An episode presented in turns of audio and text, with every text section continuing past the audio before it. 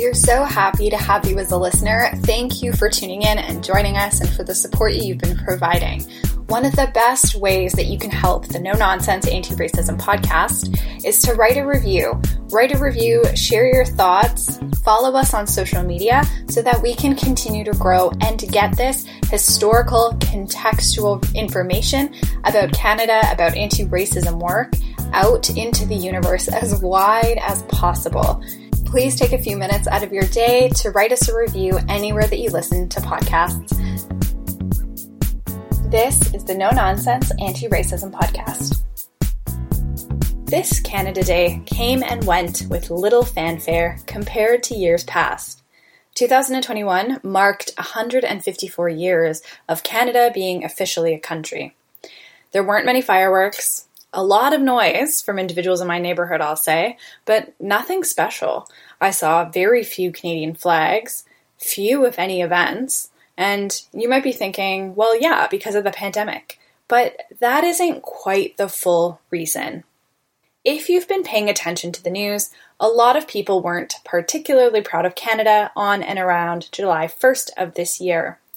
As of recording this episode, more graves have been found of Indigenous children at residential schools, and the number is now at over 1,500. For the last month or so, we've been seeing the headlines about the discovery of graves of Indigenous children at former residential schools.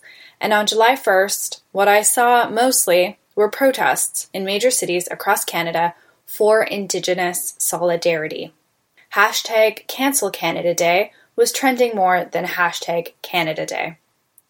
And this was also an initiative created by the group Idle No More, so kudos to that. Canceling Canada Day is not a new conversation. It's been something that has been discussed for a few years now. But this year, it was about time, I think, as a country, that we came to terms with the ways that we have been treating, or more correctly, mistreating, Indigenous people. A sign of solidarity.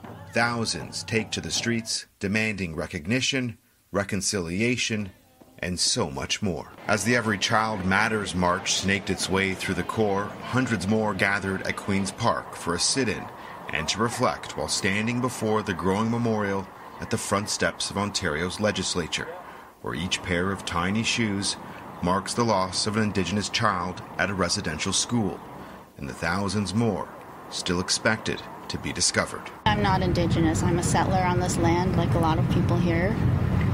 And I think it's our responsibility to listen to the indigenous people. And so when they say land back, that's what needs to be done. Celebrate today? No way. I'm a very proud Canadian. I think Canada's the best place in the world to live. But today is not a time to celebrate Canada. Today is a time to mourn. This is the wake up call for us to listen. So, naturally, this conversation, of course, came to a head again this year when Canada Day rolled around. And if you were unsure how to celebrate, you are not alone. Many groups sent out surveys to gauge Canadians' feelings, and the results are mixed depending which one you look at, but the questions and feelings of uncertainty about celebrating Canada Day has never been more apparent. Personally, I'm torn between loving and celebrating this country in which my parents emigrated to for a better life for themselves and their children. They were welcomed and supported. It wasn't easy, of course. They faced a lot of barriers, racism, difficulties, but they persevered and can be proud of what they've accomplished. However, learning about the ways in which Canada still has a lot of work to do to say that these same opportunities are made available to every single person in, in this country, no matter their religion, race, ethnicity, sexual orientation, or ability, we have a long way to go. This is even more stark as I go through relearning and unlearning Canada's history as a settler colonial country and the racist principles that this country was founded on and continues to perpetuate. How can I express my gratitude and love for this country while I continue to learn about the horrific and systemic racism at this country's core? Cities have cancelled or scaled back their celebrations, including Victoria, St. John, Fredericton, St. Albert, and Calgary in light of the recent revelations about residential schools, and recognizing that these celebrations would be damaging to reconciliation efforts if they were to happen. This subject may get some people riled up. They may be thinking, How dare you not love and celebrate Canada Day? If you hate this country, then leave. And to, be honest, this wouldn't be much different from the ravings of racists who say this all year round. But let's dive into what this conversation is all about. Let's go to the beginning. Canada Day was officially declared a holiday on June 20th, 1868, when then Governor General Lord Monck signed a proclamation requesting all Her Majesty's subjects across Canada to celebrate July 1st, since the year earlier, on July 1st, 1867, was when the British North America Act created what we now know of as Canada. This legislation passed by the British Parliament to create Canada as a new self governing federation consisting of the former colonies, now provinces, of New Brunswick, Nova Scotia, Ontario, and Quebec. The British North America Act outlined the structure of government in Canada and the distribution of powers between the central parliament, which is located in Ottawa, and the provincial legislators. The rest of what we now know of as Canada was acquired over time, including six provinces that have been added to the original four and the two territories. So the provinces are Manitoba, British Columbia, Prince Edward Island, Alberta, Saskatchewan, and Newfoundland, and the two territories, Yukon and Nunavut. Also, we're not going to go into it fully here, but Canada also purchased land called Rupert's Land from the Hudson's Bay Company, which quote unquote owned huge swaths of what we now know of as Ontario, Manitoba, and Saskatchewan. Yes, this is the same Hudson's Bay that you might go shopping at. The creation of Canada was due to the growing strength of the United States to the south and the belief that if these British colonies came together, they would be stronger and richer. For those of you who remember your history lessons, the guy on our $5 bill, Sir John A. Macdonald, was the first Prime Minister and is referred to as the Father of Confederation.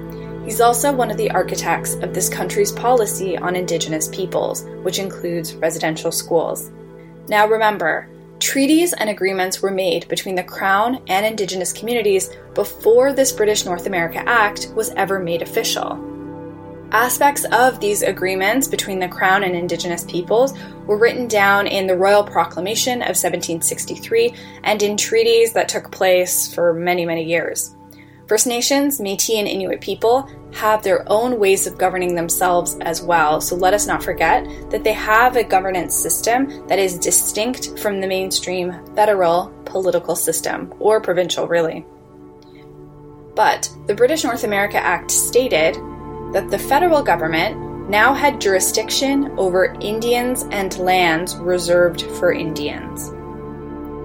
There was no mention explicitly of Inuit or Metis communities in the BNA Act, as Canada's territory at the time was smaller and didn't necessarily include the West or the North. Regardless, this was not welcome news to many Indigenous communities across Canada, including the Metis communities, one of which, and one of the largest, lived in and around modern day Winnipeg.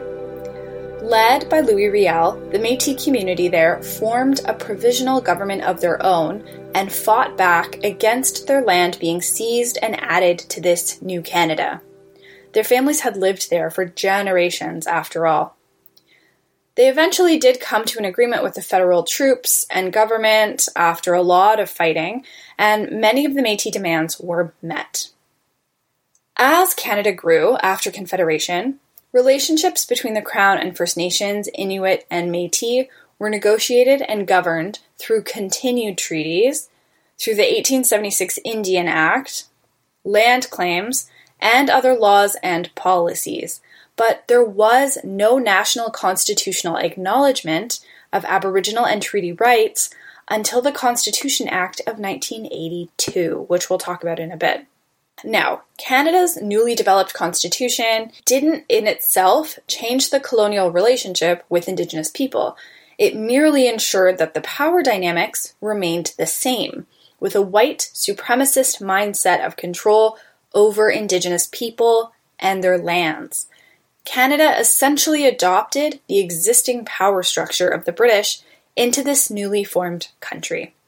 There are two main pieces of legislation that laid the foundation for what was to be this new country's policy regarding the relationship with First Nations people. One was called the Gradual Civilization Act of 1857, and the second is the Gradual Enfranchisement Act of 1869. Both of these aimed to transform First Nations men and women into Canadian citizens, provided that they give up their native heritage and accept a Euro Canadian education, or that they leave their reserves and become owners of private property only.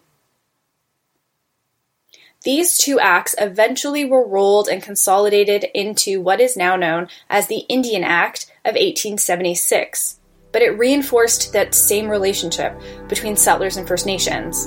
And this legislation is still in existence today. There have been some amendments, there have been rights that Indigenous communities have fought for and against, but many aspects of the Indian Act of 1876 are still in existence. Interestingly enough, as well, Canada may have been a newly formed country, but it was far from independent from the UK. Canada still required approval from Britain to change many aspects of its governments and territories. New laws had to be approved in Britain in their parliament. For example, to expand the borders, to change the number of seats in parliament or the Senate, and to make any kind of changes to our judicial system. Canada only became truly independent in 1982. The new constitution was made up of the British North America Act and includes all of the existing laws that were made from 1967 until 1982 that were signed with the permission of the United Kingdom. The British North America Act is now known as the Constitution Act of 1967. In the back and forth that needed to take place between Canada and the UK for us to get full and true political independence, there was some fear from First Nations, Inuit, and Metis communities that their rights would not be represented in the new constitution, and they were absolutely right. So they took action to ensure that their voices were heard. Indigenous communities and their leaders organized action groups, they lobbied politicians, they launched petitions, they prepared written submissions, all so that they could get national and international support for their voices to be heard and for their rights to be included in the Constitution explicitly. Indigenous leaders and communities wanted to ensure that we moved past this colonial idea of only two nations being represented in the Confederation, and these two nations were the English nation and the French nation. So, a lot of back and forth was taking place between Canada and the UK, and at this time, of course, and as I had mentioned, there was a lot of lobbying and advocacy happening from First Nations communities. Throughout 1980 and 81, the federal government held a number of constitutional meetings between the provincial premiers on this new constitution that was being created, and in these conversations introduced something called the Charter of Rights and Freedoms to get this constitution passed and to get everyone happy required a certain level of agreement between the federal government and all of the premiers of all of the provinces, which, as you can imagine, was not an easy feat. But because of this, because of this back and forth between the federal and provincial leaders, it was really difficult for Indigenous people to make themselves heard. They didn't necessarily have a seat at the table, and their voices weren't as highly considered. In November of 1981, the federal and provincial governments came to a tentative agreement on what this new constitution would look like, but they did not include Aboriginal or treaty rights at all. So, this really pushed Aboriginal leaders to organize demonstrations across Canada. They demanded further rounds of discussion that this constitution that they came up with couldn't be the final one at all. They eventually persuaded the federal government and the provinces to provide constitutional recognition to Indigenous peoples. And in the end, as in many things, it was the grassroots advocacy of First Nations, Metis, and Inuit people that ensured that Indigenous voices were represented in the new Constitution. So, in 1982, when the Constitution was finalized and enacted, it included something called the Canadian Charter of Rights and Freedoms, and particularly Section 35 of the Constitution Act legally guaranteed that, quote unquote, existing Aboriginal and treaty rights of the Aboriginal people of Canada are hereby recognized and affirmed. The Constitution, very importantly, defines Aboriginal as those including Indian, Inuit, and Metis peoples. This could not possibly have happened without Indigenous leaders fighting tooth and nail to ensure that their rights were affirmed in the Constitution. The affirmation of Aboriginal and treaty rights in our new Constitution was a very important step. It definitely wasn't the last chapter in this story, because since 1982, First Nations, Metis, and Inuit communities have continued to take more actions to affirm that more of their rights are also enshrined legally. So, the celebration of Canada is a celebration of the coming together of former British colonies to create a new country. This new country is in the same image of its colonial mother, shall we say, the British. And to celebrate the coming together of these colonies is to essentially be celebrating their victory over those who were colonized the native indigenous people, the indigenous people who lived here first, who helped settlers to survive in this new country, and whose rights have not been respected over centuries, the way that the original treaties and agreements that were signed with them said that they would. There are some people who are not too happy about the idea of cancelling Canada Day. Some say it's really unpatriotic to cancel Canada Day and a consequence of cancel culture. Erin O'Toole, the leader of the Federal Conservative Party, said the following The road to reconciliation, the road to equality, the road to inclusion does not involve tearing Canada down. I'm concerned that injustices in our past or in our present are too often seized upon by a small group of activist voices who use it to attack the very idea of Canada itself. We are seeing news this week of Canada Day celebrations being cancelled. Canada Day, our day of celebration, when Canadians of every background come together to give thanks for living in the greatest country in the world. As someone who served Canada and will soon ask for the trust to lead this country, I can't stay silent when people want to cancel Canada Day I'm very proud to be Canadian, and I know most people are as well. We are not a perfect country. No country is. There is not a place on this planet whose history can withstand close scrutiny. But there is a difference between acknowledging where we've fallen short. There is a difference between legitimate criticism and always tearing down the country always being on the side of those who run Canada down, always seeing the bad and never the good. Now, from his statements, this doesn't sound so different from those people who are saying that we should use the day to heal with Indigenous folks, but still remember all the things that make this country great. And that's where most of us sit, I think. There's this middle ground where a lot of people see themselves but right now, as Indigenous communities are deeply hurting, canceling Canada Day to reflect on what more needs to be done towards real reconciliation doesn't sound like a crazy idea. There's also a need to acknowledge that just identifying the problems that Canada has is just one step in making things better. We can't just pat ourselves on the back for saying, you know what, we're talking about some of these difficult issues.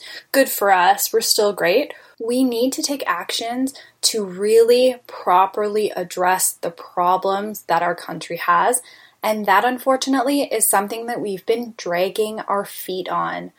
Look at reconciliation efforts with residential schools. Look at the efforts that are very slowly taking place about missing and murdered Indigenous women, girls, and Two Spirit folks. These are conversations we've talked about on past episodes, but those conversations have shown us that we still have a very long way to go. And these kind of conversations and questions are happening to the South as well. Many Americans are wondering if the celebration of Independence Day on July 4th makes sense in the wake of the calls for change against systemic racism that Black Amer- Americans in particular are facing. After all, independence for colonies in the United States from the British in 1776 wasn't for everyone. So, what did people do instead of celebrating? And how do we continue to learn about our history and use this day as a time to reflect and to learn? Well, there's lots of recommendations. Some people recommend actions including being in solidarity with our Indigenous communities, educating ourselves on the history of this country. If not for the work on this podcast, the last lesson on Canadian history I would have had was in high school. And not to age myself, but that was a long time ago. You can read and learn and understand the 94 calls to action from the Truth and Reconciliation Report. Also, make sure to donate and support Indigenous organizations doing the hard and necessary work of community support, activism, and advocacy. As usual, we're going to link as many resources as we can in the show notes so that you have a place to start or you some place to continue the work of learning and unlearning. Make sure to connect with us on social media to share the resources that you know about so that we can share them out widely. Thank you for joining us. We'll see you next week.